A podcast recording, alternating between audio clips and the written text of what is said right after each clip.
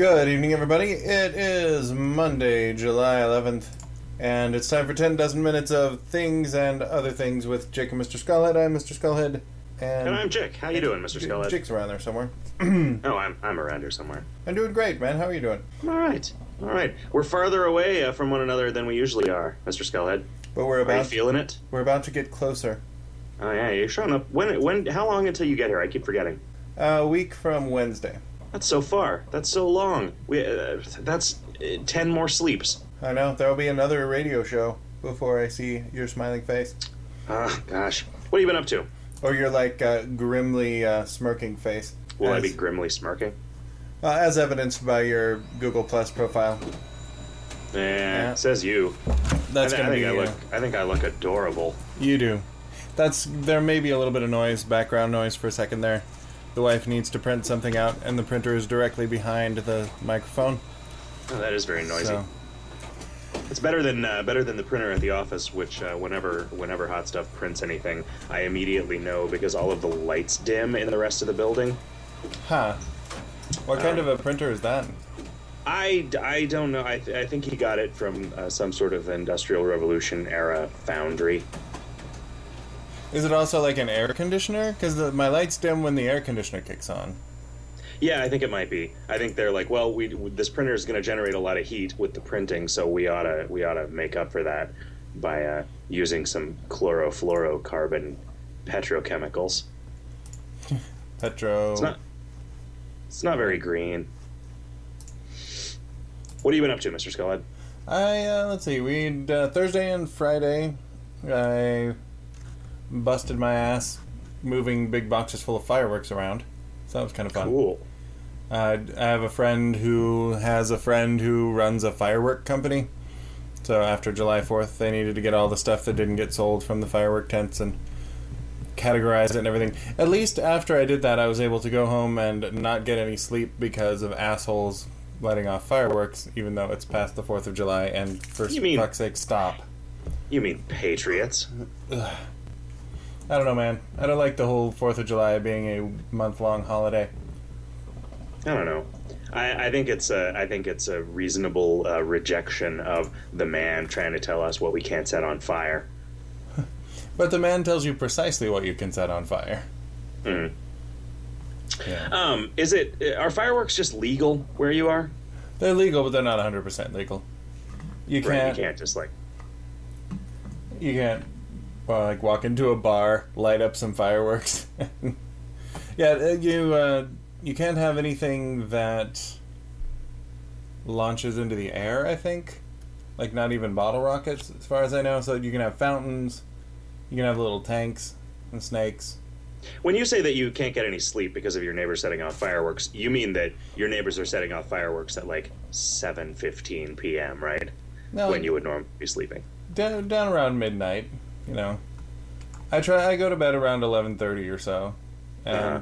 if at like two in the morning I get woken up because some asshole is setting off fireworks, I get a little testy. Nah. I start You feeling should a wake little up. testy. You should you should just look out the window and see by that rocket's red glare that that your country still exists, the country that you love. Maybe what I need to do is put a flag stand up for. outside. Yeah, I should put a flag outside, and out out in the back so I can see it from my bedroom window, and that way I'll be grateful for the light and the sound. Yeah. Because then I'll be able to see that it's still there. Except in the neighborhood that I live in, somebody's probably going to steal it. You think so? Yeah. For the uh, scrap metal. Because I plan to make it a, a flag made out of copper. Mm-hmm. Yeah. that- well, that's I mean, that's the only way to pledge allegiance to our steampunk robot overlords. Uh huh. And instead of stars, uh, it's just 50 gears Yeah. Well, 51. for Puerto Rico. I feel like in a, in a steampunk alternate past, Puerto Rico has definitely been annexed Okay. because of their because of their coal reserves. Oh, right. To run all of the uh, the engines of industry, all run on Mhm. coal. So, I mean, the Zeppelins have got to have something to fly with. Yeah, I don't. Does Puerto Rico have any coal? I know that like uh, the northeastern U.S. has coal. Isn't it from? Doesn't coal come from swamps, like ancient swamps? Yeah, I think it comes from Loretta Lynn. Okay, Uh, Loretta Lynn's dad. her father at least. Yeah. Yeah. There, there's coal in Virginia. There. I know there's more than corn in Indiana, but I don't know if one of the things more than corn that's there is coal. I don't think so. I think There's you can, tobacco. You can either have corn or coal. We should run all of our power plants on tobacco. Yeah. What could go wrong? We just burn tobacco, clean, clean burning, safe tobacco. Yeah, and that way nobody would have to smoke cigarettes because the like pall hanging in the air would Yeah. constantly be refreshing your nicotine fix. Exactly. It'd be it'd be delicious, delicious, and, and it would be a good appetite suppressant. Man, Yep. that would cure the obesity problem in a in a heartbeat, and it would cure the heart disease uh, heart disease problem in a lack of several heartbeats. Exactly. I think you're onto something, Mr. Skullhead. I think so too. So, So uh, that all of these fireworks were being put in a like a, a warehouse. yes, Uh, so when the moon is full, this man becomes a house full of fireworks. exactly. Where Uh, the werewolf? Uh, yeah. So that that was um, some some bullshit. I was reminded of the conversation we had about like thighs rubbing together and chafing, because by the end of the second day, holy God, did I have two bright red patches of evil. That's that's awful. Yeah, it's it's just terrible. And You were reminded of it. I'm glad that when that happens to you, you think about me. Yeah, like, hey, remember that time when Zach and I sat and just kind of shot the shit about how it sucks to have fat thighs? Mhm. I don't know. Apparently, Baby the powder, way man. that they you go, got a baby. If anybody, if anybody in Minnesota is going to have baby powder, you'd think it would be the guy with a baby. no, I I I used it in the morning, but that was a ten hour day. You got to keep some in your. You got to keep some in your wallet. I got to keep some just in my crotch. A little Ziploc bag of baby powder in your wallet. Hmm. Uh, never, never did anybody any harm. Unless you get pulled over and searched by the police. Yeah, that's what I'm saying. That license registration and tiny bag of baby powder. Oh, they'd be like, "Is this cocaine?" It's like, "No, it's baby powder," and they'll be like, And to prove "Uh-uh." it, to prove it, you'd be like, "Watch," and then you just you take your pants off and shake it all over your balls. Yeah, exactly. Yeah. And they'll go, actually, sir, we've cocaine? we've determined that this is cocaine. I go, oh man, that explains why the baby's been so crotchety lately. Uh-huh. Uh, d- does your I don't know anything about children. Is your kid still shitting himself? No, he's potty trained as fuck. It's awesome. Uh, when does that happen?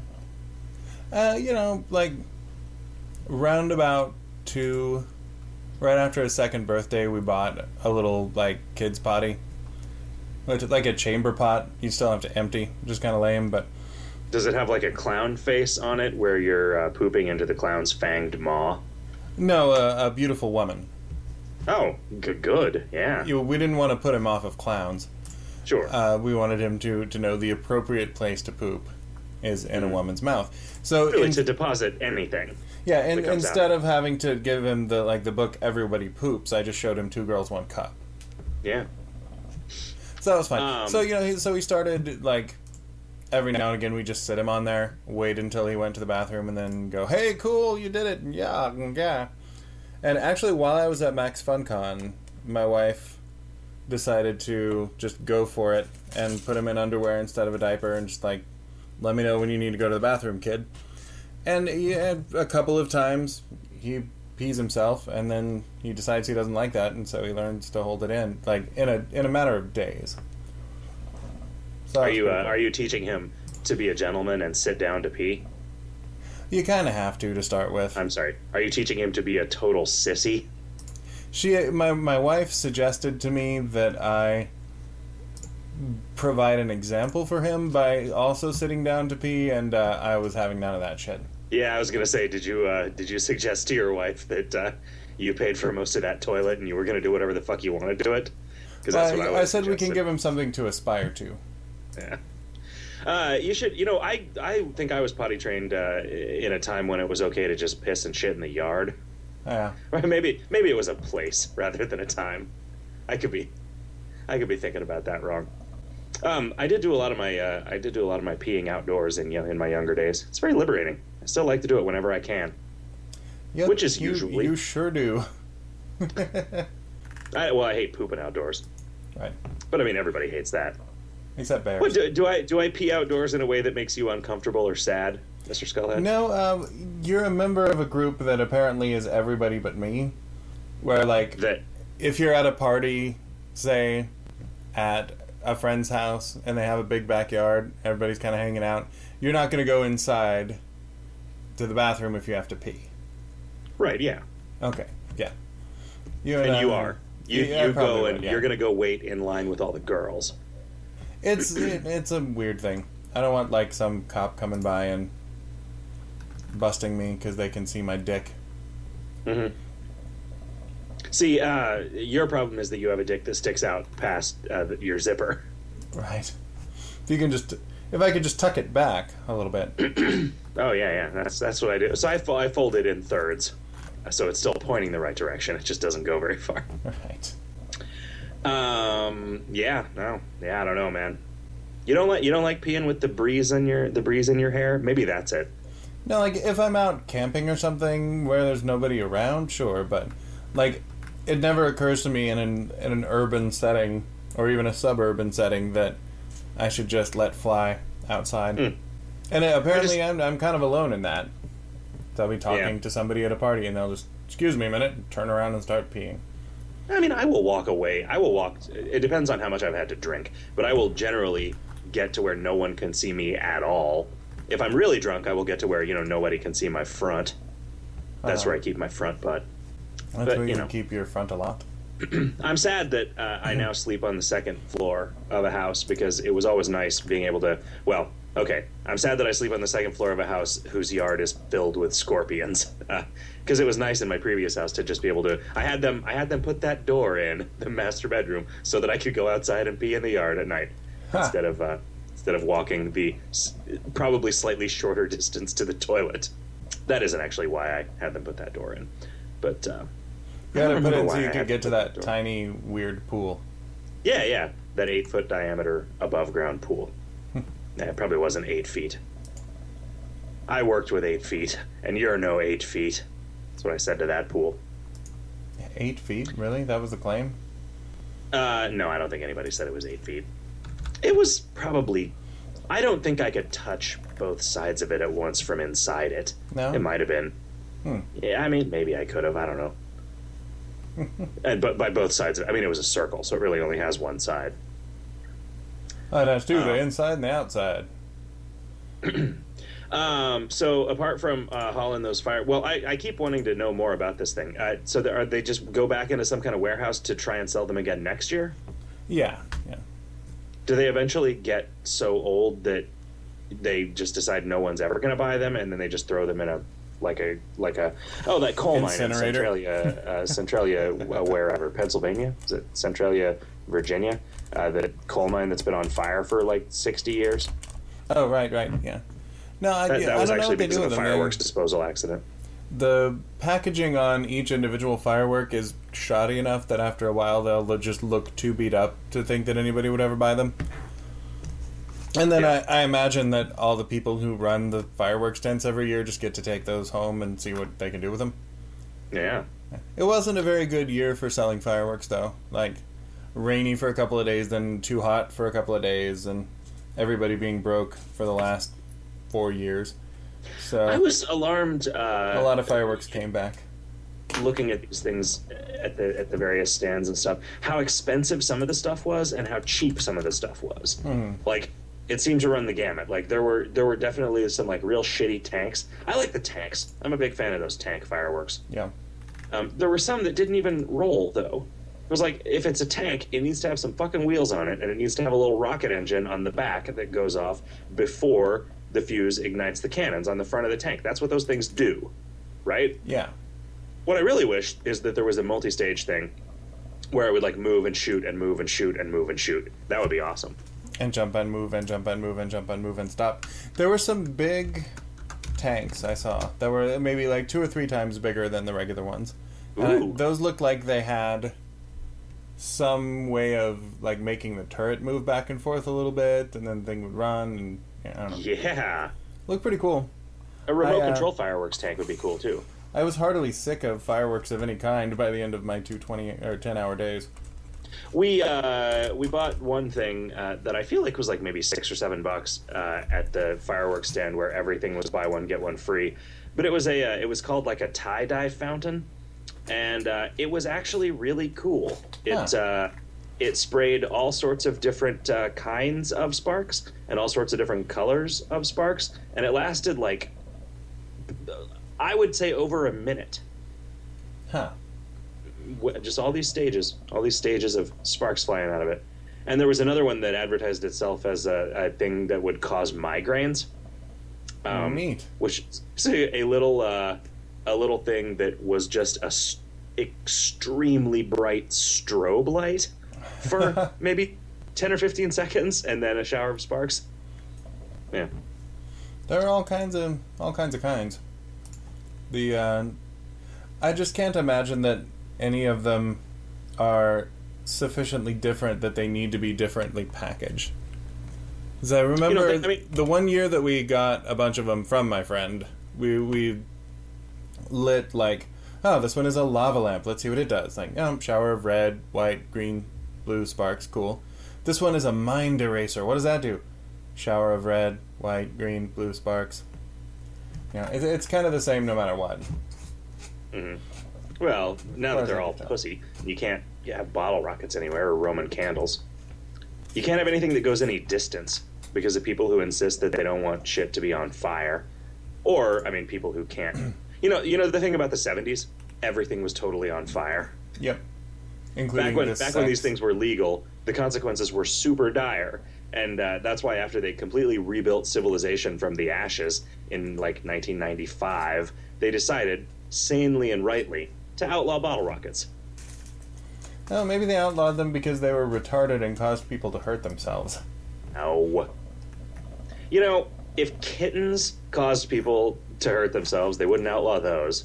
That's what I'm saying. I was reading this article about uh, uh, some Metafilter post about how cats are responsible for like the extinction, like uh, d- domesticated cats that have gone feral are responsible for so many extinctions of bird species that it's like they're like you know if they weren't cats you would have to characterize them as a as a pretty catastrophic environmental threat Huh. and so there's a lot of arguments about like, well, are they a, a catastrophic environmental threat?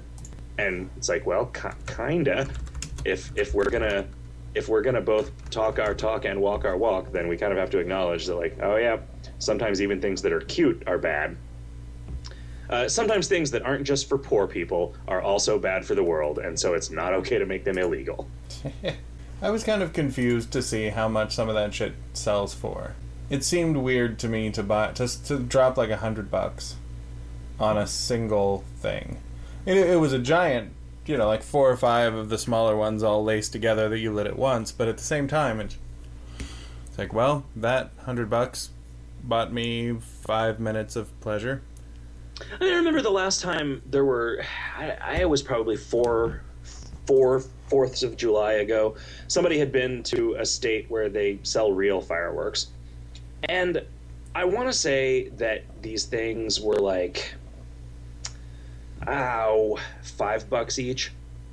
But they were like just little spheres uh, with a fuse on them and a and a kind of a, a, a thing on the side of it so that it would remain upright and uh, you got a bunch of those and then a, a just a fairly solid cardboard tube to launch them out of and they actually like they were not like a uh, like a municipal fireworks display firework which i feel like those have to cost those have to cost just like hundreds if not thousands of dollars a shot Oh yeah.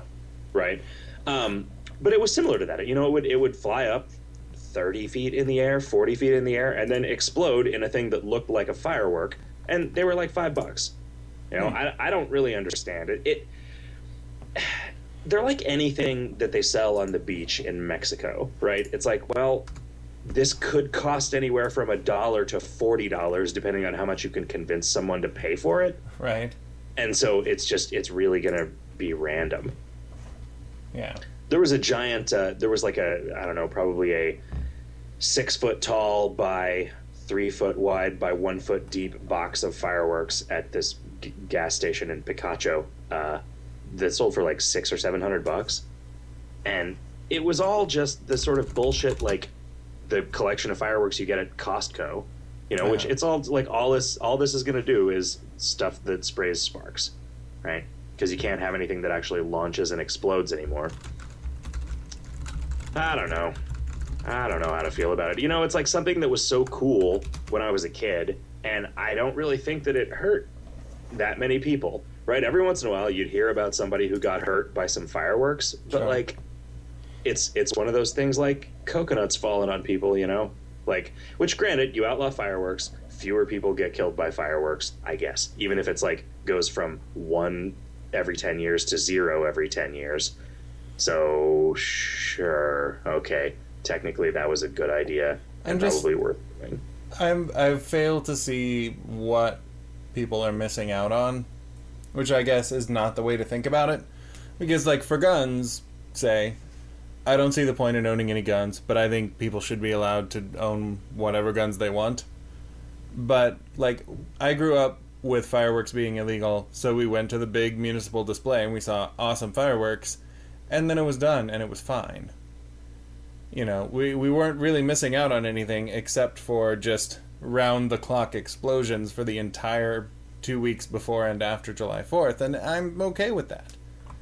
Yeah, I mean, I don't know. That And was it- never that. You know, whenever we had parties in the summer, there were fireworks, right? And then and then later on, when fireworks became illegal, whenever we would have parties in the summer, there were even more fireworks because all of the police department's confiscated fireworks got set off at our parties, and it was like, well, th- these are cool, you know, like. Roman candles are cool. It is fucking cool to put a thing in your hand and light the end of it and then shoot fireballs at stuff. For like a kid who wanted more than anything to be a wizard, that was like the best possible toy. You know? And it's like uh, maybe some kids burned their hands or something and and I like you know, it, it you're right uh, that it's not that important, right? But but it's one of those things where like, well, first, you know, first they came for something that I didn't like and I didn't say anything, and then uh, suddenly they came for something that I did like and I was like, what the fuck? And they're like, what? We're just doing what we've always been doing. You know? I mean, it's like you, you, we. I feel like the last time we had this discussion about fireworks, your point of view basically came down to, yeah, I'm okay with them being illegal because I don't personally like them, and it's like, well, okay, that's one way to feel. I just don't guess. feel that people enjoy playing with them is enough of a reason for something to be legal if it's also like a public nuisance and dangerous. So, Yeah, the question of a the question of a public nuisance is, I mean, not a question at all, dude. You you I need you to be in my neighborhood for like a week. And to, to have, you know, like the houses here are like 10 feet apart, right? Yeah, okay. I mean, and, uh, and there are assholes like, lighting this shit off after midnight, which is The thing too is, they're, fucking they're late probably to do that. they're probably not assholes. They're probably like drunk kids doing the kind of shit that we did when we were drunk kids, and the people that were around us, you know, didn't like d- didn't call in the black helicopters to confiscate everybody's fireworks. Like I, I will call the I- police when I hear shit after midnight I because okay, because they're not supposed to be setting them off after ten o'clock. Okay. So okay. you know, after midnight, you- you know, ten to midnight, like okay, dude, I get it. Like normal people are still awake. Sure. Do, I mean, do you do, like have you become the guy that calls the cops if your neighbors have a party with loud music? No, So, I mean, what's the difference? although right? the I mean, night that eh. they the night that they were like still bumping bass at two in the morning, yes, I called the cops. Because if I went over there, I could get shot. That's that's not the way you deal with stuff in the hood. I mean, you probably uh, do. Would you really have gotten shot? I mean, Well, it could have been like a couple of families having a cool party, and it could have been a couple of Crips having a cool party. That's just, you know, this is where we live. Sure. I mean, I you know, I, I don't know how serious that threat is, but I think in general, in most people's mind, that threat, the threat of getting shot if you go ask your neighbors to turn the music down, is effectively zero, no matter how much it feels like a threat, right? Hmm. So I don't know. I mean, I. It's one of those things where I would not be surprised to find out that it had never happened to anyone, and I would also not be surprised to find out that, like, oh yeah, like, like ten upstanding white people get killed every year because they complain about somebody's music being too loud. You know, Oh yeah, it happened. It totally happened to this friend of mine. Well, his cousin. Uh-huh. Well, it was. Uh, I mean, he he went over there. He was like, "Look, my my wife. I have to take my wife to the hospital because she was fucking herself with a hot dog and it broke off inside her." Right. Uh, And we're I still in mourning because our babysitter got high on LSD and baked our baby thinking it was a turkey. Uh-huh. and we couldn't even eat it because she put razor blades inside it to give to the trick or treating kids. And when we tried to drive to the funeral, there was a rapist hanging out in the parking lot pretending that he was helping people load their groceries. Whoa, is that a real thing? What's that? I've never even heard of that. Oh, there's a there are a bunch of email forwards about like where the rapists are hiding and how they're tricking you into getting raped. hmm They have over nine thousand penises, and all of them are raping children. Right. Ding. Do, do you have a Do you have an old timey spittoon in your office now? No, sometimes I drop the the hose to the hookah and the end of it's metal and it hits the metal leg of my desk. Ooh, well, You'll know it's like time to turn the page when you hear the chimes ring like this. You know, I bet most of our listeners don't get that. I know it's very sad. We see when we were kids. Everybody out there listening who's under thirty, which maybe maybe I'm kidding myself. Maybe nobody under thirty listens to our stuff. Right. uh, we had things called books and record, book on record, book and record, uh, where it was like a little uh, seven-inch uh, LP and a book that had a folder in the back that the LP would go in, and you would listen to the record and read along in the book, and the record would provide sound effects. Yep. And the record would say at the beginning, "You'll know by whatever sound," and it would give you a sound. And in like the case of the cool ones that I had, it was like, "You'll know when these fucking sweet ass laser guns shoot that it's time to turn the page." Or you'll know when the creepy sound of the gremlin's eggs opening scares the shit out of you for the rest of your childhood that it's time to turn the page. I don't remember if I had a Gremlins one or not. I know I had some like uh, Masters of the Universe ones. Actually, I think the Masters of the Universe one might have been a book and cassette when that when that tech got going. Did you plug it into your uh, Teddy Ruxpin? Yes, We were I a little bit early for Teddy Ruxpin, actually. We were too old. for Yeah, we were. I think we were too old for Teddy Ruxpin when Teddy Ruxpin existed. We were old we were enough to cool. put like death metal cassettes in there and see what happened. I feel, or in my case, Christ- you had a- Christian rap. Yeah, you had a younger sister, so you actually got to you had to you got to mess with some of the stuff that you were technically too old to have. Somebody took a while back a lot of those books on records and did them in Flash, Huh. so that I could. And I downloaded the Gremlins one, but haven't read it yet. I need to do that to to to get some closure for my childhood. The one I really want this uh, sound effect. If there's uh, the book and record for Disney's The Black Hole had what I felt as a child was just the coolest laser shooting sound effect Huh. ever. Uh, and it was when uh, it was when Maximilian uh, finally revealed himself to be like a bad guy robot and was chasing the dudes and shooting them. Hmm. I kind of want to watch that movie again, but I kind of don't want to watch that movie again because there's so much stuff in it that I think of as being so cool that probably isn't. You know, yeah, you know that it's it can't possibly be.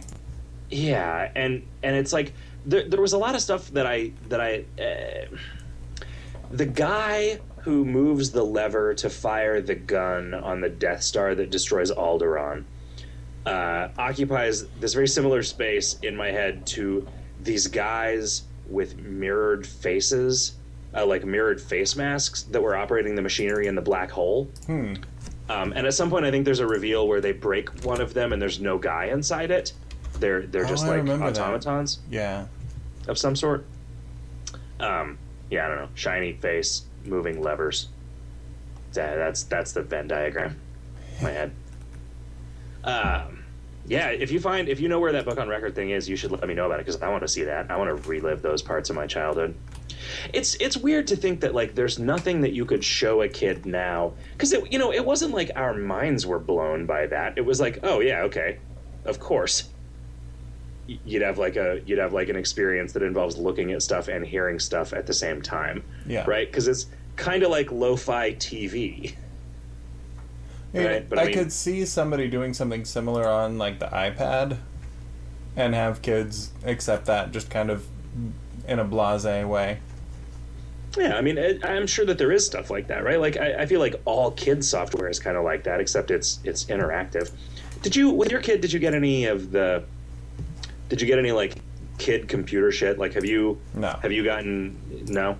No, I I think that I want him to be interested in tech and to be pretty well versed in it, but I want him to get into reading first. So, like, I don't want books that make noises at him or turn pages for him or read themselves to him, that kind of shit.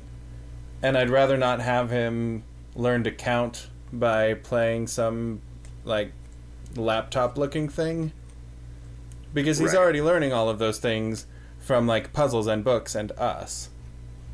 So once we get all of that established and the, and the habits of reading and everything, then yeah, totally. Video games, computers, everything. But I think he's just a little too young for it. I think it's weird to have a kid who's like five and can only read off a video screen. Yeah, I wonder. I mean, uh, like I, I understand that, and that's probably what I would be doing. But I just I wonder, you know, I, like I wonder to what extent your kid is likely to encounter books when he is ten years old, Yeah. right? Like, I mean, I guess books is a thing that they'll have in the cheap school districts. Although I guess that's only seven years from now, so maybe not. Maybe it won't change that much. I think there'll still be books around. And I would rather him get acquainted with books as books before ebooks, even if he's going to grow up the, for most of his life with ebooks. Yeah, yeah. I wonder. I mean, it's there's there's so much there's such a deep rooted like iconography of like oh you know this is where this is where the smart guy lives and you can tell because all the books on the shelves, right? Like there's there's a bunch of shit like and you know and it's weird like we still use candles. Right, like I was talking to I was talking to uh, the the uh, I was talking to the crew out here in, in San Diego about we went to a restaurant yesterday and they had one of those uh, little like a fake tea light you know like the led Yeah. the orange led that flickers like a candle that's exactly the form factor of a tea light and in a way it's like you know just put some fucking tea lights in here but then in another way it's like well you know i guess they i don't know where this wax comes from. It's probably either petroleum or you got to kill some animals for it. So maybe we don't need Bees. maybe we don't need to just use all these these tea lights. Just, ju- you know oh we're going to provide a tiny amount of light and a little little bit of atmosphere that most people don't care about at It's- what cost right? I mean i you know i'm not saying make tea lights illegal and make it so you can only have these things because you know what that led does not do is uh, make your shit smell less bad Right. in the bathroom What but, I- but i wonder like at what point are we just going to stop seeing candles anywhere I hope that we don't.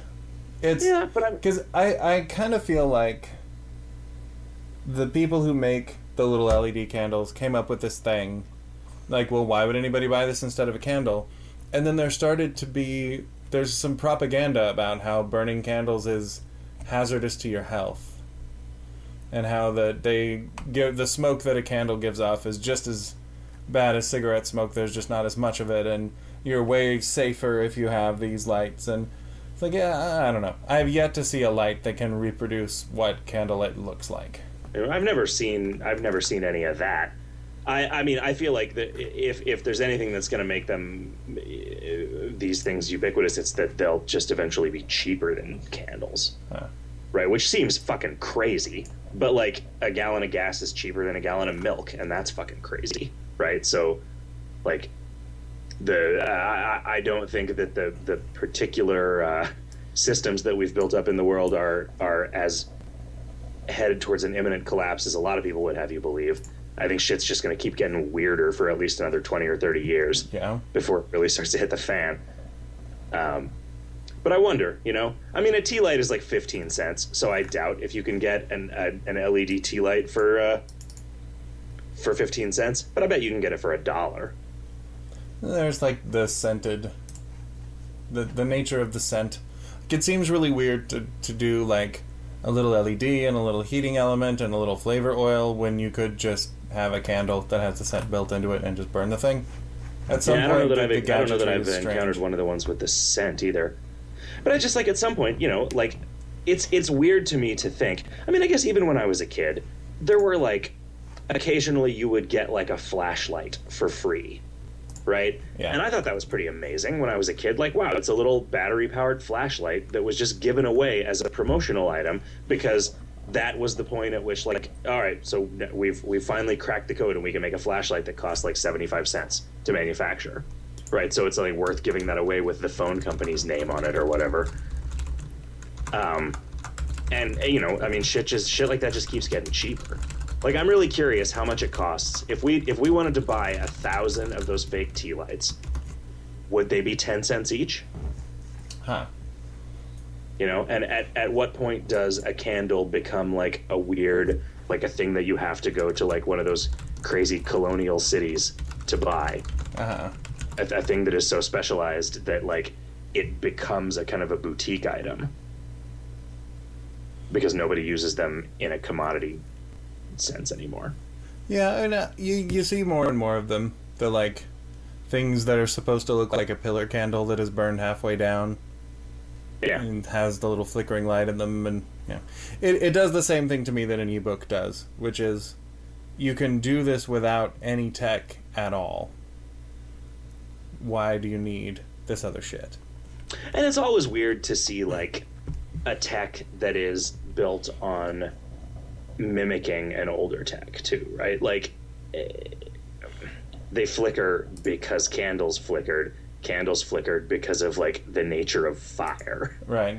right? Which they wouldn't have flickered if somebody could figure out how to make them not flicker because like people were trying to fucking read by that shit when they were in common rotation, you know. But like, yeah, I don't know. I saw it. Candle. saw kind of a fun article dissecting icons that we use every day and how they don't make much sense to kids. Like, not even kids, but people in their 20s. Uh-huh. Like the little save icon on a word processor. Yeah, when when most people most people alive have never seen a floppy disk. Right. I don't know if that's Hardly true. a man is now alive who has seen a floppy disk. like, my network still has a picture of a computer connected by a, a cable to another computer. Mm-hmm. I mean, my network at home still has computers connected by cables to other computers. Well, this computer just happens to be yes connected by a. But like this, the old Skype logo was a phone, like a Yeah. an old Bakelite phone. yeah, that is going to be strange new is world. going to be weird because there's nothing like there is no iconic outline of what a phone looks like now, right? Yeah. Or it would just be a square, or like a rectangle with a smaller rectangle inside of it. They're like, what? Why? Wh- this is what I. This is my software that emulates a bar of soap. Exactly. This is my software that emulates a framed photograph of, um, I don't know, a nudie shot of Marilyn Monroe. You have cool stuff in your house. Yeah. It's all rectangular. I love that bar of soap that has the picture of Marilyn Monroe on it. I spent Yeah. a lot of time in your shower.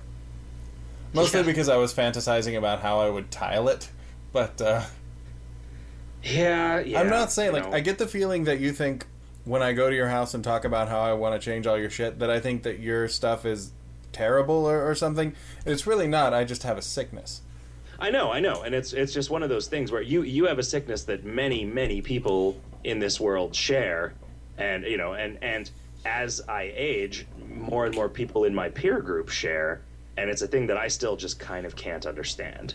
It's like, all right, well, I could spend a whole bunch of money making the place I shit look ten percent nicer than it looks. Or I could just keep only going in there when I shit and use that money to buy more video games Yeah. right?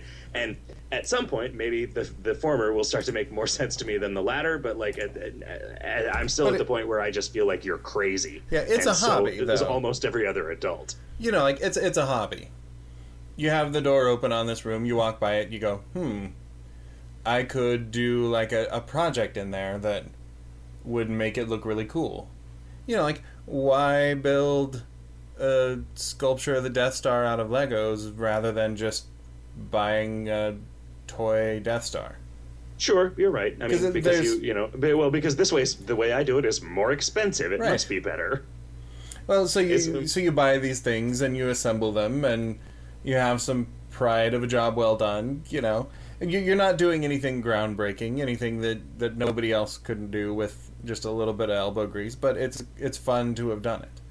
Sure. I guess to me, like building a model of the Death Star out of Legos is just so much more interesting than because when I'm done, there's a model of the Death Star in my house, and when you're done, that's still just a bathroom, dude. That's Like- an awesome bathroom. Yeah. You should Yeah, see it now. It's it's done. It's good looking. Yeah? it looks, it looks Okay. good. Yeah. Cool. I mean, I I'm hoping that by the time I come to visit you again, you won't have decided to remodel it again. Uh, yeah, we, we always want to be in mid model when you get there. I see. I think that my house is all exactly as it was when it was built. I, I think that that it was built by some old people who lived there and just maybe got so old that they died, and then somebody else had the house that didn't have it long enough to like spend a lot of time or effort on it, Oh. and then I got it. And so I, I, I don't know. I think that all of my fixtures are original, like say 1980 fixtures Yeah. because Uh, I can't imagine at any point in the interim those things anyone deciding to buy those things. A They're lot of those cool. things are still for sale, though. Do you have to get them at like whatever that place is that sells pieces of houses that fell apart? No, like in, in your average Home Depot or something, you can buy those gold fixtures and the, the cultured marble countertops and stuff. I mean, I guess you'd want people to be able to like if one of my if one of my faucets breaks and I want to replace it, do I want to replace it with something that then makes it look different than all of my other faucets or you know, like that's I guess that's a need that's being served there. Right. Right. I mean, anything anything that was popular within the last twenty, I feel like you ought to be able to get a screw that will go into it and not look like shit.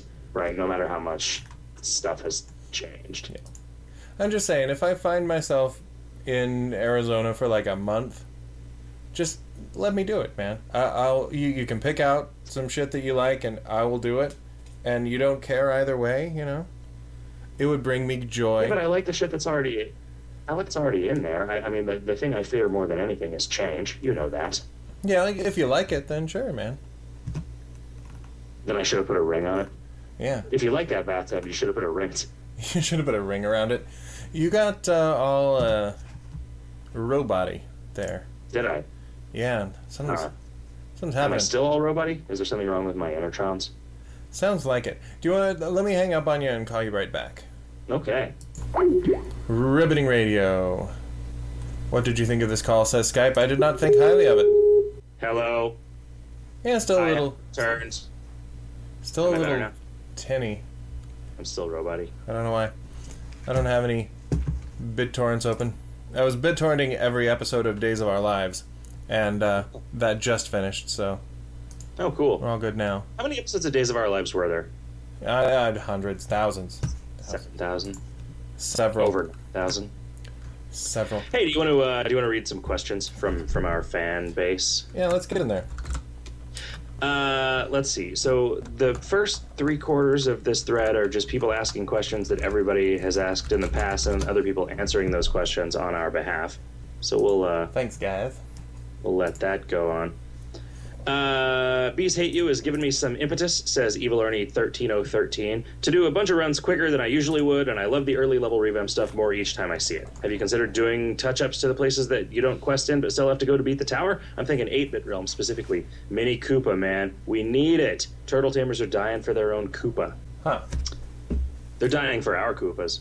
Um, yeah, no, I mean that's that's still when we were talking about because I forget what the the excuse was. Oh, it was the turtle tamer taming thing, the mini Koopa. I mean, that's funny. It's a funny joke. Sure.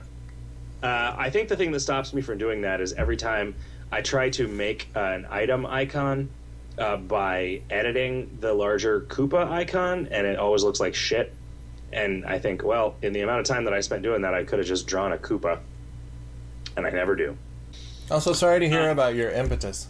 You can. Uh, there are drugs you can take for that now, or we could wait Yeah, a half an hour and try again. Yeah, yeah. Uh, finally, I was wondering if the power that Bees experienced so far with the Bone Star shirts has made you more or less likely to do similar limited time products in the future. I bet Crimbo shirts will be ordered by many people that ordered a Bone Star shirt or Skeleton Invasion shirts or Rock event related shirts back when the event was taking place. You know, it's just been. eh, they're still not done, right? It, I don't know why. So, like, we based the whole like six to eight weeks in the store on that was what our supply chain was. From going from dollars to shirts ready to ship to people was about that amount of time. Seems like it's been longer than that. Even if it hasn't actually been longer than that, which Hot Stuff is shaking his head saying that it hasn't been longer than that Right. uh, eh, and granted, I'm the wrong person to ask this because it was hard for me to imagine anybody being excited about this to begin with. But I kind of feel like, all right, this thing shows up, and you're like, oh, yay, this thing that I really wanted eight weeks ago, and I kind of remember now. You know, and I mean, they're still cool shirts or whatever, but like, this has been a lot of work for people. Not me in particular, but like, yeah, I, I don't know. You know, as he said, uh, for another example, I know there have been many requests in the past for class avatar shirts, with the response being, it's just not worth it. Really, only about a sixth of the players would be interested in each class, and we'd have to order and store a bajillion of them, which is understandable, but if you made them available one at a time for two months each, I guess, you know, it's just that it's like it basically becomes somebody's job to do that. And we don't make enough money from selling the shirts to even pay somebody to have a job, right? Yeah. it's like always somebody who also has a different job in addition to dealing with with the shirts and stuff. I don't know. You know, I would I say that this just as a particular shirt, though, the Bone Star shirt, like a whole bunch of people ordered it, right? Like Yeah, more yeah. shirts than we would sell in a year, maybe. I don't is that know. A, or That's is a- that a ridiculous claim? Yeah, I, I don't think it's a no. I don't think it's a ridiculous claim. I mean, that, that might be, but still, you know, more shirts than we sell in a year is is eh, like a fraction of a single Mister A in the money that it or a single item of the month in terms of the money that we make from it, right? So Sure. it's, I mean, that's the thing. Like shirts are a thing, but they are a, they are an extremely minor thing in my mind. As you know, my mind. Everybody else, to everybody else, they're a big deal, right? Oh, shirts, cool shirts that's a thing you have because you're a real company as you sell shirts. And it's like my mom is like you, sh- you guys you should make new shirts. You should make new shirts because people buy them people buy them like well yeah people buy them but like i i the, the position that they occupy in in the you know the sort of CEO's head and the position that they occupy in the books are similarly small right? So it's like a thing and it has always been a thing that I have begrudgingly done because people want them not because you know we could just we could sell them for slightly more i guess. But we don't and want it would be a thing you know uh, but but i don't want to right? I mean I, I want it to be like i want it to be a fair price that reflects reality and not like i get that reality is often a thing that contains like a 900% markup on a thing that's being sold to you. But like that seems like bullshit to me so i don't want to do it. Hmm. you know and I, yeah.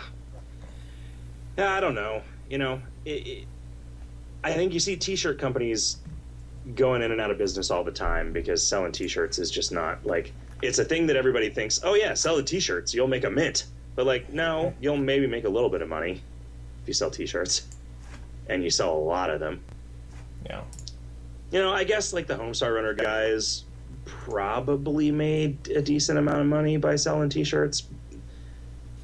You know i like they quit their jobs and did homestar stuff full time for a few years right so they were making you know they were making at least two working class salaries from all of the shirts that they sold Hmm. and made. They were really pimping their store like all the time, right? There was constantly new products going in there. Like I guess that's how Penny Arcade makes their money, and they're doing pretty good.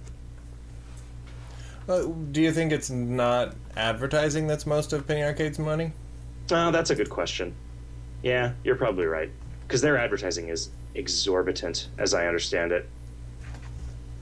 And we people have always asked us whether wh- why we don't advertise on Penny Arcade, and part of it is they hate us. Part of it is that it's really expensive.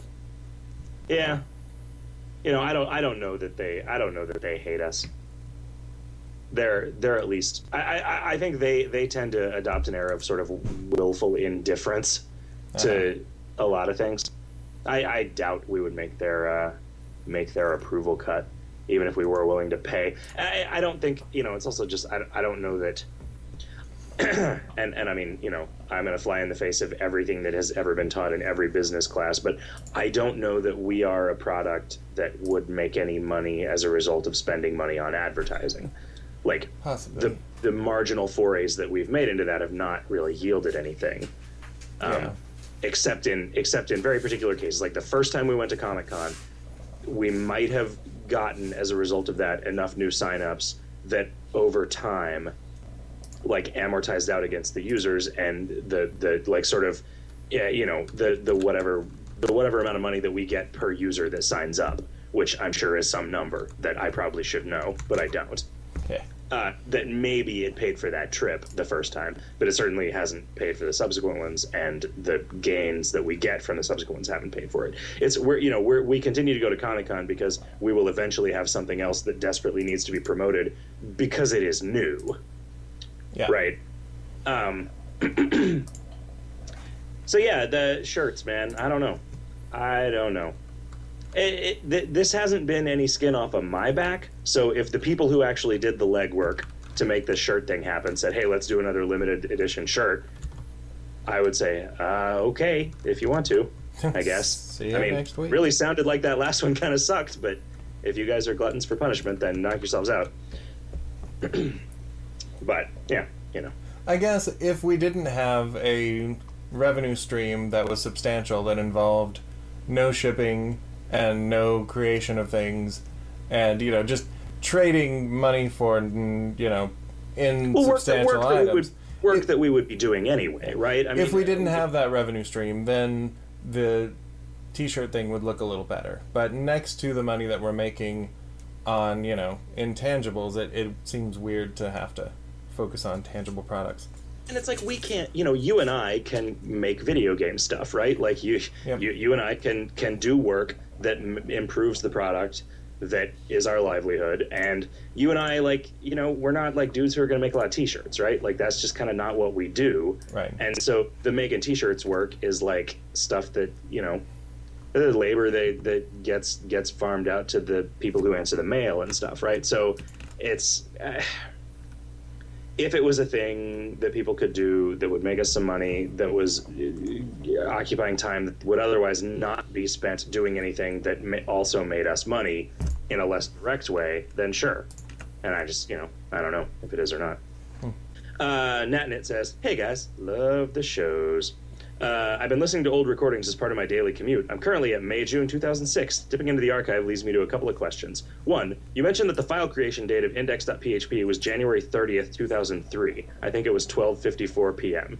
That means the 10th anniversary is creeping up sooner than I would have thought. Do you think you'll do anything special to celebrate a decade of awesome gameness? Can you reflect a little on how the last 8.5 years have compared to your ever-changing expectations for the game and the company?"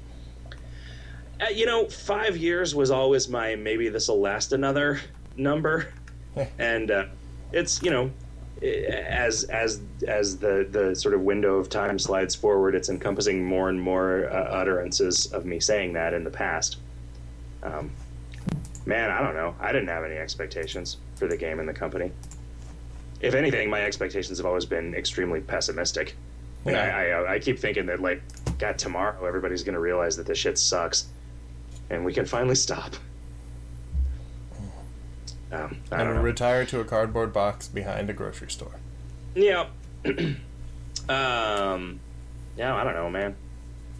I, I, I think that if you had told me 10 years ago what my life for the last eight and a half years uh, would have been like, I would have been uh, surprised and excited. I think if you had fun. told us that, I think if we had seen a couple of screenshots from KOL or looked at the KOL wiki as it stands now in 2003, we would have been shocked Yeah. to see that it had turned into the giant game that was built on itself. Kind of amazing. Uh, then he says, in May 2005, you seemed really excited about a hypothetical naughty sorceress outfit dropping in parts with a piece dropping randomly upon her defeat, i.e., she could drop the paisleys or a corset or one of five pieces of a staff that could eventually be put together. How do you feel about this idea now? Well, I mean, it sounds like a very 2005 World of Warcraft uh, thing. Uh, um, you know where i mean we we eventually did some of that with the clan dungeon bosses right? And it's just you know i don't know why it never i don't know why it never happened with the sorceress. We, you know that she does finally drop something now and it's we didn't have to come up with some new elaborate scheme. We just well we had to come up with a different new elaborate scheme. Uh, you know she, she drops plexi and uh, stainless steel stuff it's pretty Yeah. cool I figured out what was going on with the xenomorph. Uh, it was only attacking in the Cobb's Knob barracks and two of the uh, Fernsworthy's tower zones. I was really happy to see people trying desperately to reconcile the barracks thing narratively. Yeah, It's like, well, I guess that's the closest thing we have to a space marine, and I guess they wouldn't like. They must not be fond of members of the military. And I love it when people give us too much credit. yep. Uh, Psyche says, I'm really liking the random images from the spider familiar. There's so many monsters I've never seen or don't remember. A douchebag with a smiley face? A fish apparently made of potato chips? It makes me wish I could easily find out what each monster was and where it really lives. I'm not asking you for to, I'm not asking for you to implement this, just commenting that it's fun to be shown all the stuff I never see. And so the douchebag was actually the old Amen Enema image from the Palindrome. Yeah, but it has to be on a monster somewhere. That's a little weird. I don't know why that would be in the list of things that uh Let's see. Hey, you know, we could take a break and I could look up this. I could look up this while I also get another beer. All right, we will set up us about 14 minutes of break, and we're back. Cool. That was that was a good break. I got a beer. I looked into uh, I looked into this enema monster. Did you Uh, find turns it? out it is a monster that C.D. Moyer keeps to test various things. And from looking at it, I think I can uh, I can see things that he was testing with it. Uh, he was testing uh, dissociating uh, pickpocket ability from conditional drops on items. Uh, based on the seal clubbing club and stolen accordion and turtle to- totem and pasta spoons uh, and ravioli hats that all have different combinations of those things on it. Uh, he was testing the uh, Uncle Hobo uh, throwing uh, throwing uh, gift items at a thing uh, in order to kill it, and uh, he was apparently also testing uh, your thing where uh, attack messages or weapon texts will specify particular body parts on a monster. Uh, because this body part or this monster has the body parts wiener and balls. So he, he's on the same level as the rest of us. I thought he was Yeah, above all of the monster stats are 69. Awesome. And it is a sleaze. So uh, the the fish made out of potato chips was the rockfish from the Rock Monster event. I was afraid that I had fucked up and uh, some of the unreleased uh, sea stuff was uh, leaked in there because I thought I'd taken it all uh, out, but I, I hadn't. You know, a fish made out of potato chips is kind of funny. We haven't done that the fish and chips joke. Oh, that's true. We haven't. Oh, we just did. Yeah, you, you wanted to talk about this Twitter thing? I, mean, I, I, I guess looking at it, there's not much to say about the Twitter thing. So Carbo110 says uh, one bad thing about KOL is that the peace stone has uh, the peace sign, which is a bad sign. Look it up. Please remove it and replace it with another sign. So, like my immediate answer was no. There's like paranoid Christian propaganda from the 80s held that the peace sign was a broken cross and was kind of a, a Wiccan sign. And then there's reality, which is it was invented in 1958 by a guy for total nuclear disarmament. It looks like a symbol that kind of looks like that has been in use in various other places, including like without the circle around it, it's been used as some kind of runic sign for death, or uh, you know, like shown up on people's jackets and shit during World War II. Mm-hmm. But uh, we're what we're concerned with is what hippies think that it means, and hippies think that it was invented in 1958 and stands for total nuclear disarmament.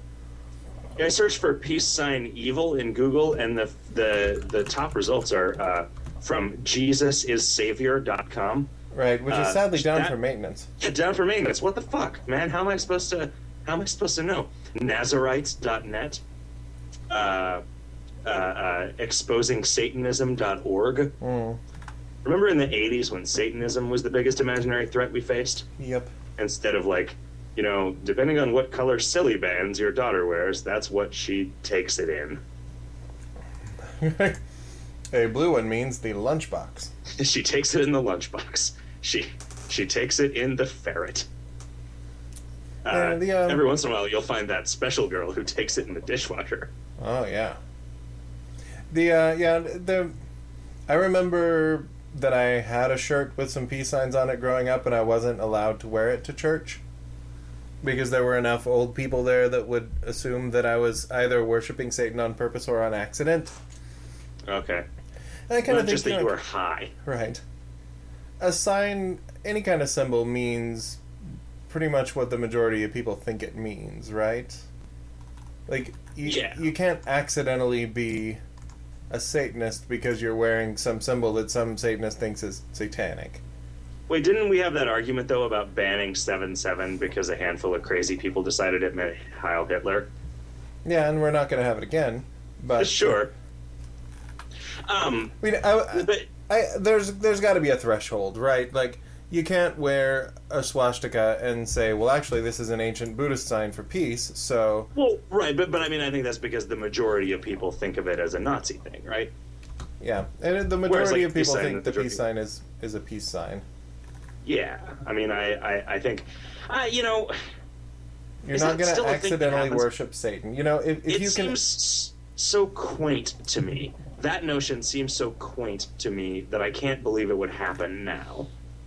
That like people would still be freaking out about that. You know, like are there still like there there seem to be all of these weird like scares about people having sex now, whereas when we were kids it was about them worshiping the devil, right? But I would wager that a lot of people that grew up in the 80s and never bothered to verify any of that still believe that all of that it was totally real and continues to this day. Well, okay, fair enough. I'm, I'm curious. I- Like that. That does seem. I mean, it could be just that you know the things that I'm paying attention to now all involve high school girls having sex, Exactly. right? And and not like junior high boys worshiping Satan, which is also not what I was paying attention to. And I mean, I remember like getting in trouble in grade school once for for having a, a magazine that uh, it was a it was a, an issue of Dragon magazine that like had a painting of a wizard standing in a pentagram like summoning demons. It was like this looks like it's about devil worship, and I'm like, yeah, you know that's that's actually a pretty reasonable assessment of the of, of this particular case. Um, I can see why you would think that. Uh, but then it turned out I wasn't being sent to the principal's office for real. I was, I the the guy just needed an excuse to send me to the principal's office so that when I was sent back, they could have a party for me. I felt like a real asshole for being angry. Was that is that act, did that actually happen? Yeah, it did. It was like my last day of school, and they were having a they were going to throw a going away party for me. And the teacher figured that I was so used to getting sent to the principal's office that it wouldn't seem weird for him to send me to the principal's office. So you were the guy So- who, like me, was getting sent to the principal's office for like reading ahead or reading a different book because you'd already finished your work, right? Uh, oh well, sure. You weren't like once in a lighting. You wasn't like lighting shit on fire in the back row or something. I wasn't. I couldn't keep my fucking mouth shut. Was why I was constantly being sent to the principal's office. Were you trying like, to I use just, logic on people? I would no. I would just. I would just take every opportunity to like make people laugh, right? And often it didn't work. And I that I I honed my uh, comic ability and and timing and uh, selection of material in the fires of humiliation. Yeah. Uh, but uh, more often than not, what would happen is that I would just get kicked out of class because I wouldn't shut up.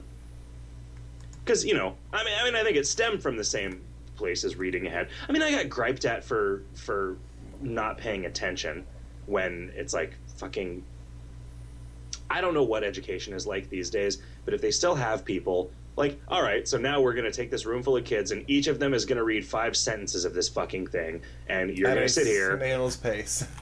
spending spending 30 times as long as it takes you to read this and then getting yelled at because you're fucking bored and like drawing a maze Yeah. on a sheet of paper um you know but they, when they put me in the gifted classes i would just fuck off and not do the work so then i get put back in the classes where i was bored right so it wasn't you know there wasn't any solution for me i was a fucking obnoxious kid i'm amazed that i made it to 15 without anybody just killing me It is kind of weird to think back, like, all of these people that I thought were just horrible bullies, a lot of them had a point.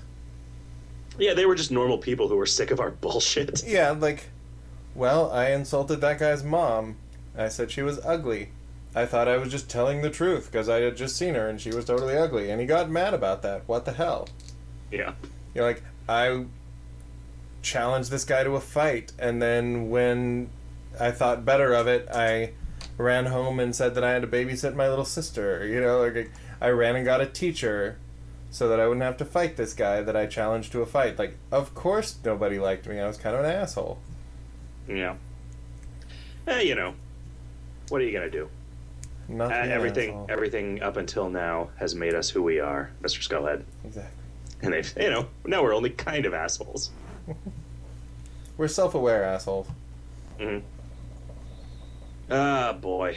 Uh, it's me, you idiot, says, Hey guys, I particularly like these new special challenge paths with the new Ascension revamp, but a part of me worries that the work spent on the special challenge paths each season will prevent work from being done on other new content, like content heavy items of the month, new quests, or new clan dungeons. My question is, are these concerns valid?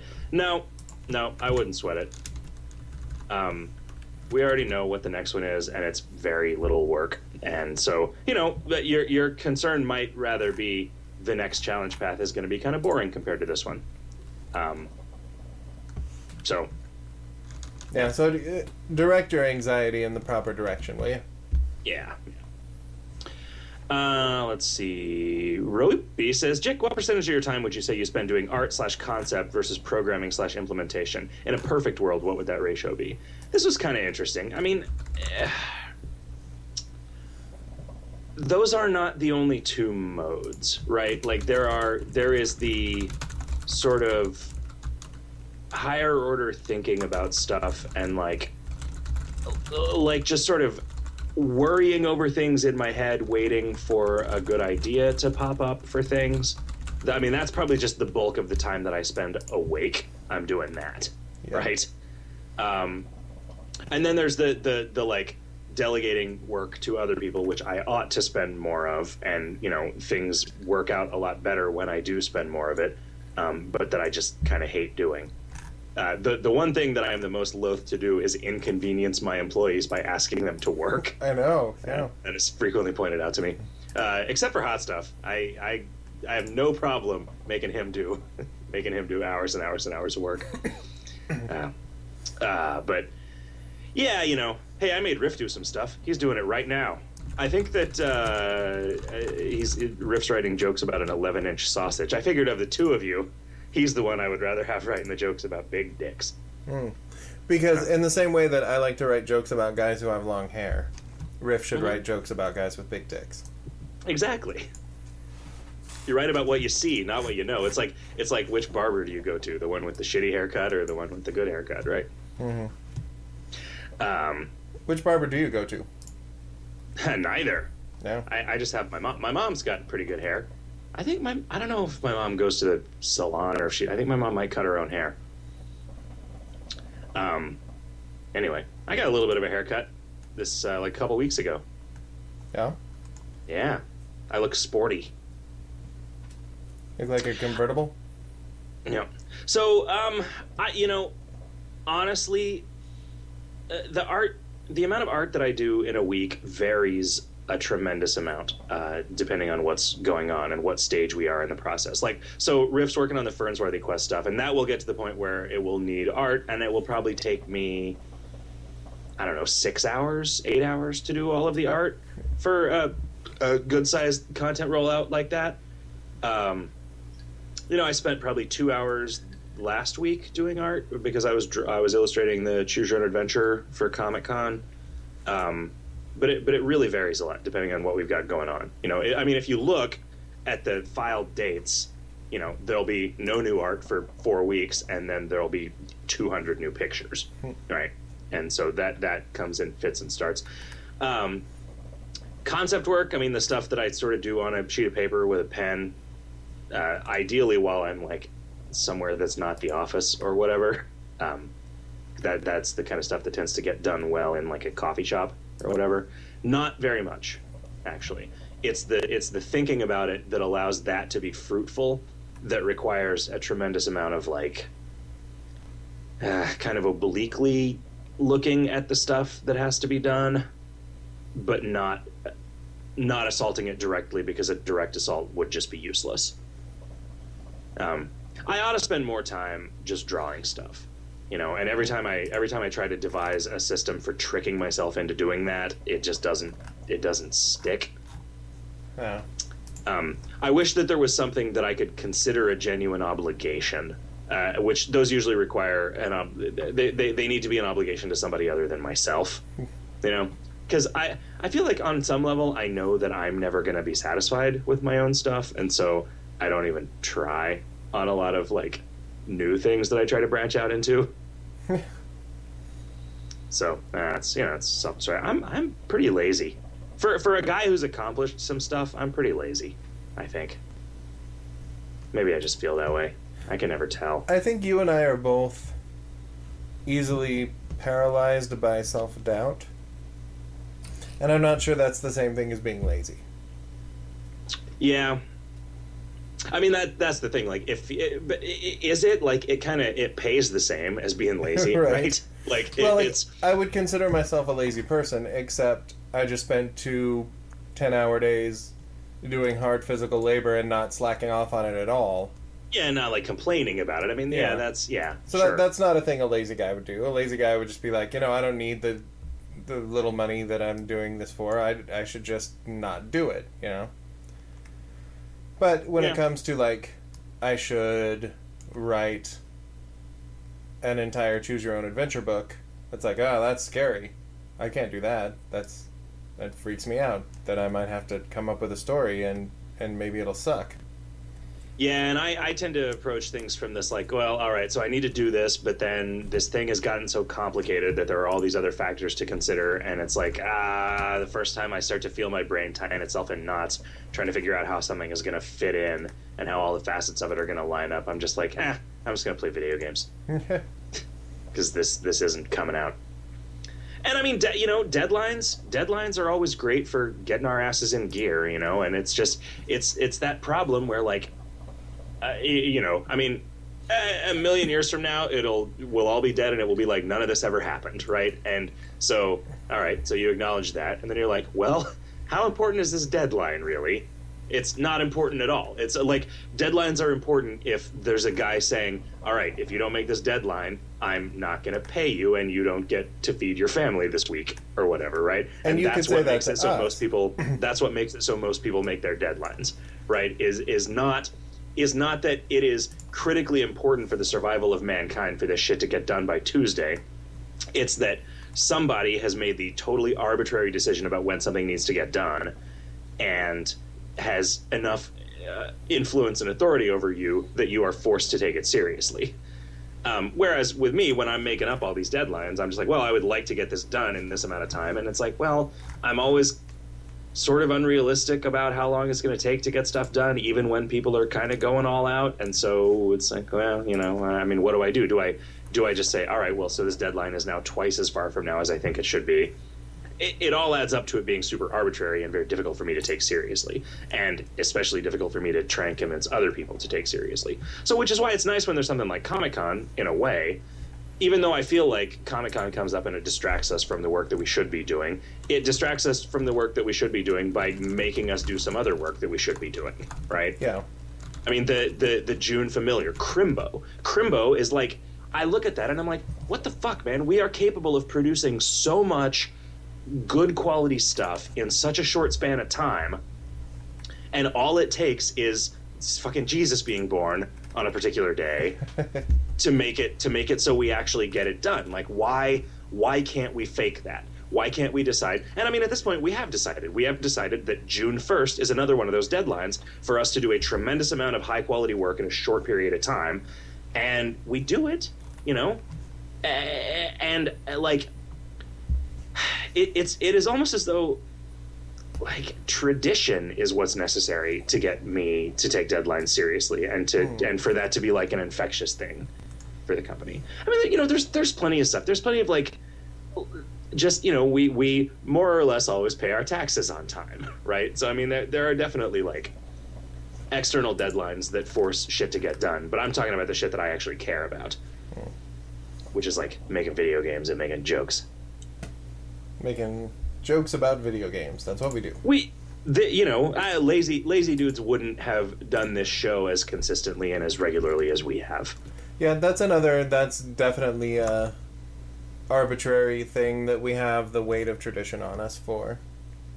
yeah and i honestly feel bad because i you know i probably could have done the last monday show but i'm like you know i should i like i don't want to have to like hurry and then the first thing I do once I've unloaded after this long drive is be on the radio. But I've still felt bad about it. I still felt bad about saying like, yeah, I don't think I'm going to do the show on Monday because it's like, no, man, that's I gotta I gotta do that. That's a thing I gotta do now. You know how uh, like the the first week that I skip, the next six weeks Scully's to skip because if I don't set a good example by not skipping these, When it's like, no, you're you're ignoring the fact that you have an extremely good reason to not make this obligation, and that it's okay to yeah, not do and it. that, that we're all aware that it's an obligation that we've met for seven years.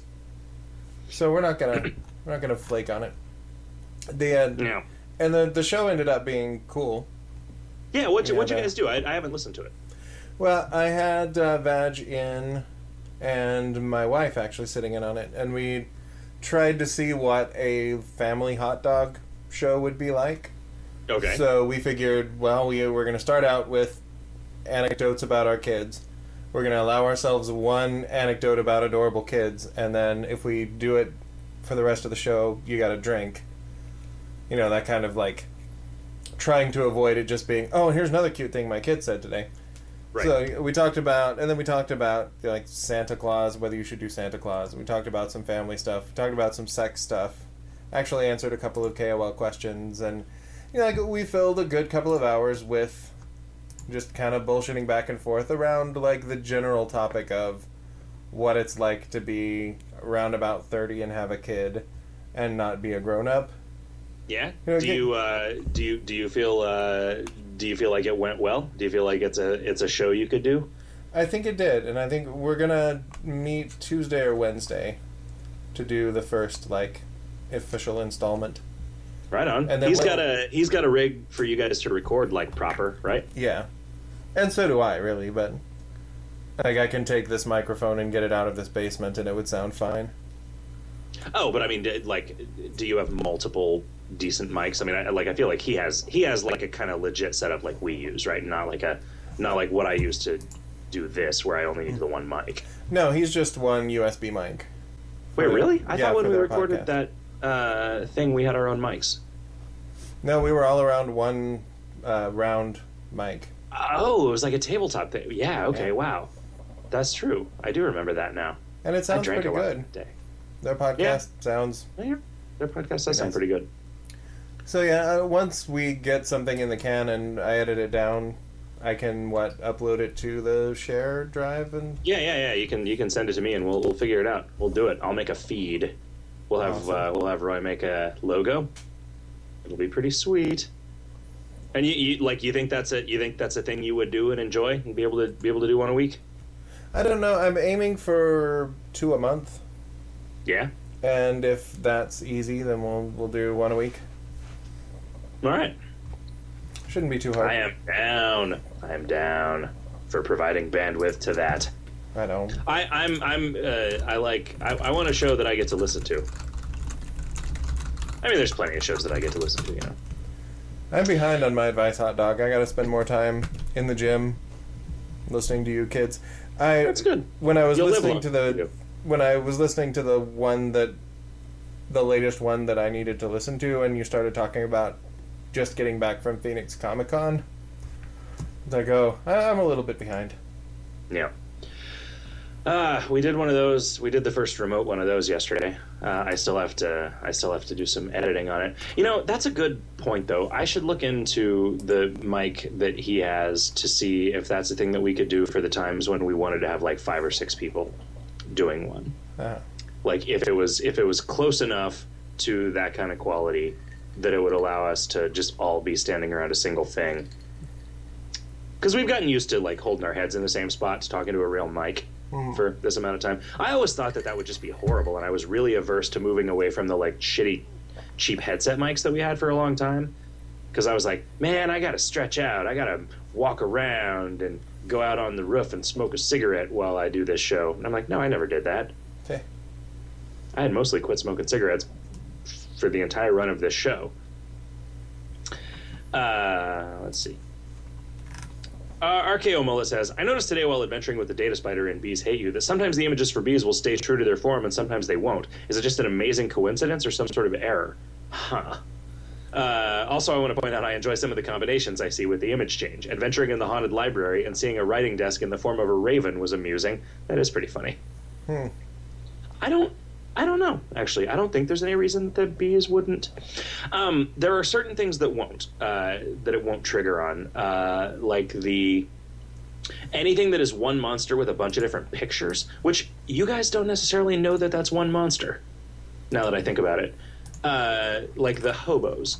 The hobos, uh, there's only one monster in each of the zones, and it's just one monster with a whole bunch of attack texts and a whole bunch of different images. But it's not at all clear that that's what's going on.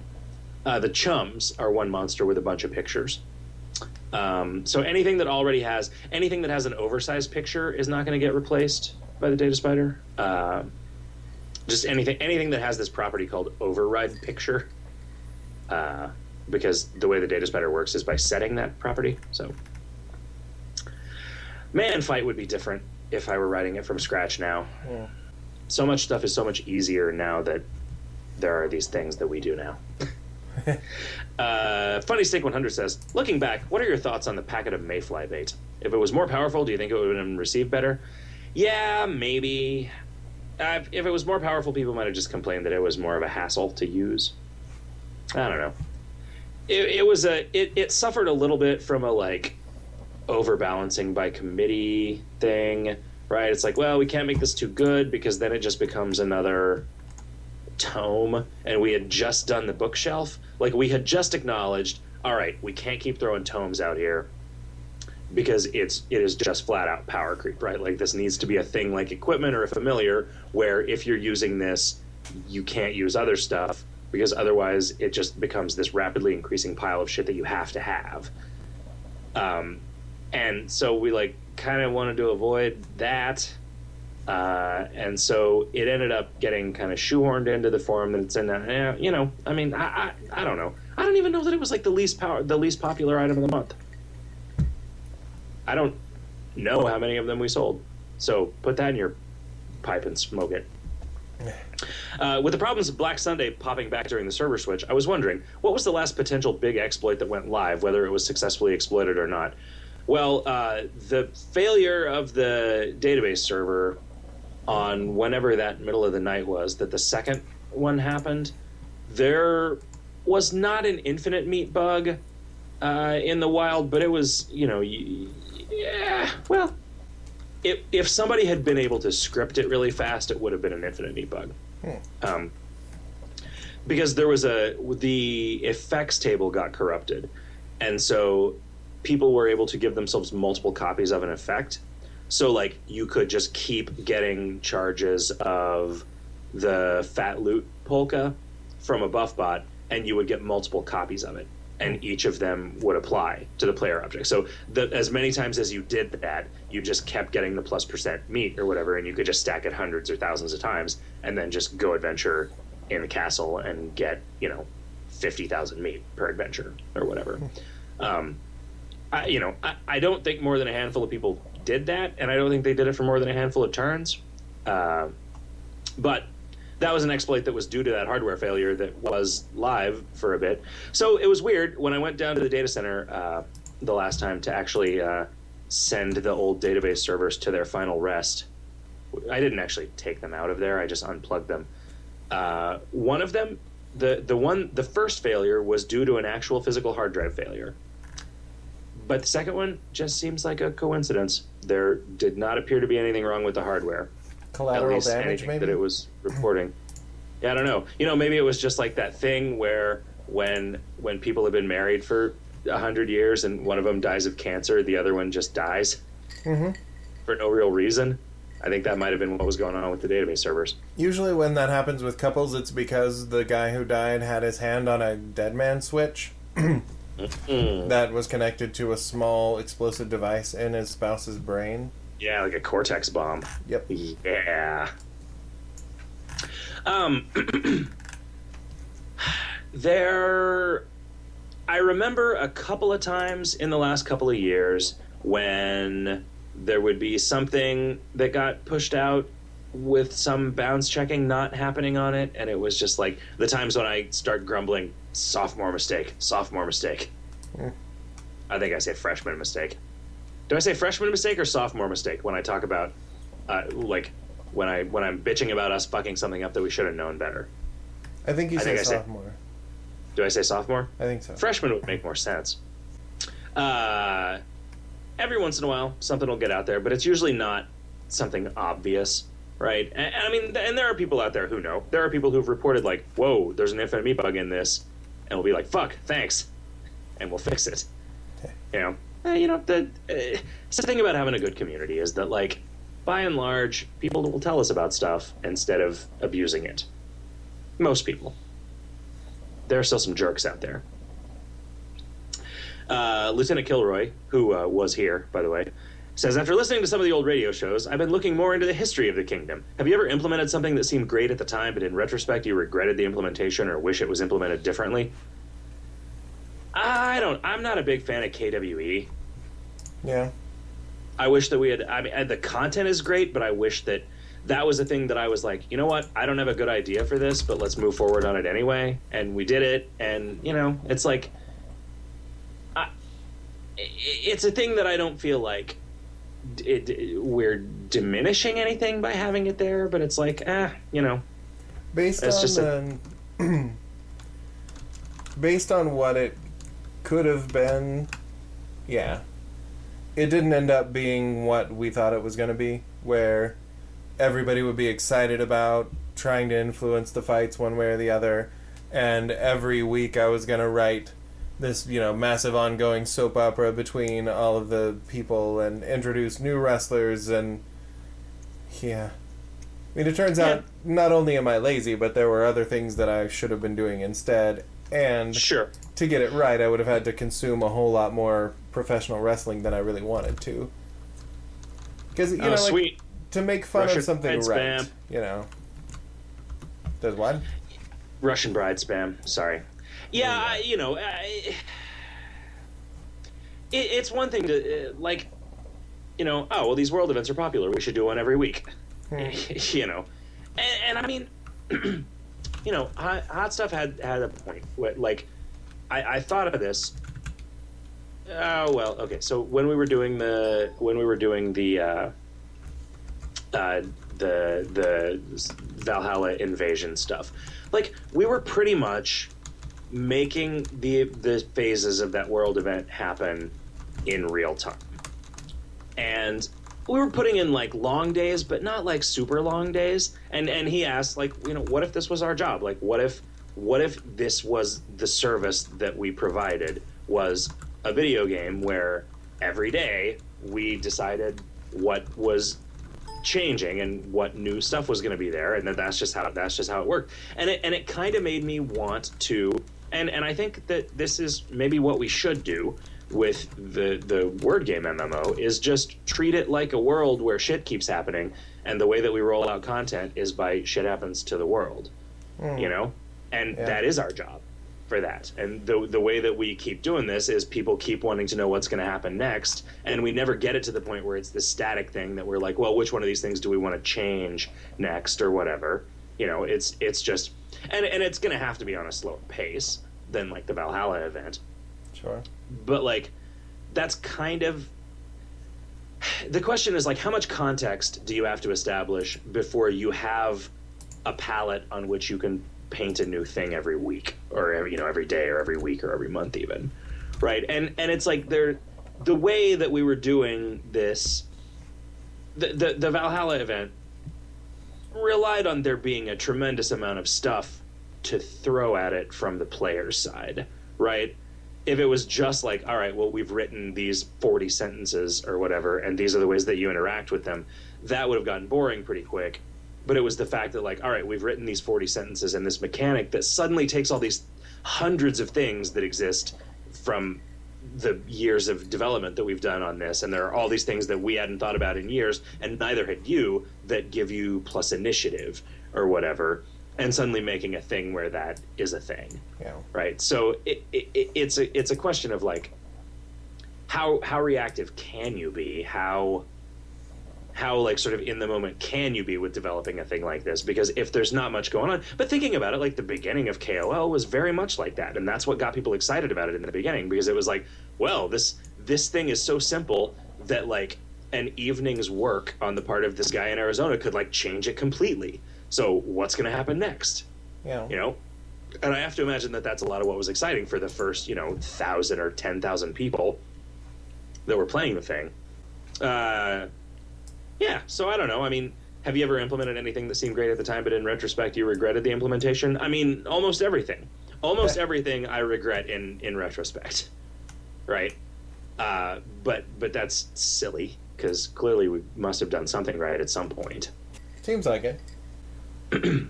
Uh, Wea says, "Can you take a serious look at flower schnapps use in competitive ascension?" And then he goes on and explains it. Uh, yeah, I mean, I don't like the situation that's going on there, and the way that I'm dealing with it is by focusing on the PvP revamp. Um, I had a good long conversation with uh, Moyer on the phone today about PvP stuff. I have a post-it note on my monitor. I have a I have a 10 a.m. Uh, fight date with CD Moyer tomorrow. We are going to fuck each other up so hard, and then we're going to test out the new PvP. I noticed you added an extra word up in there. Uh huh. Yeah. I do that sometimes.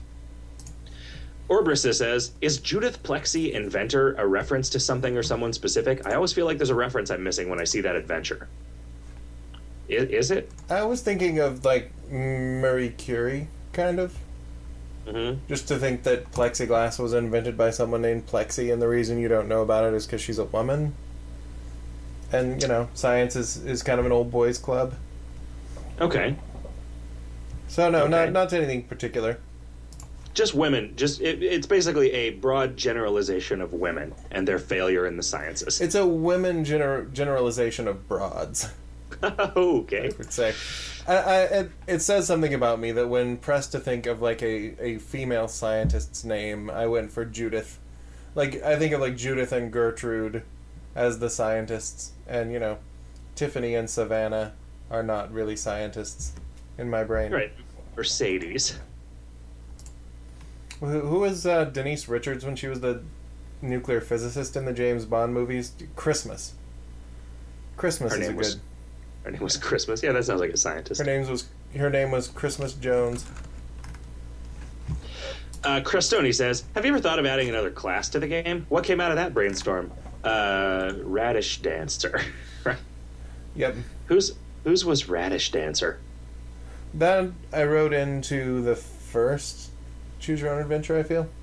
All right, I that's the kind of thing that I feel like I would be trying to tread on such.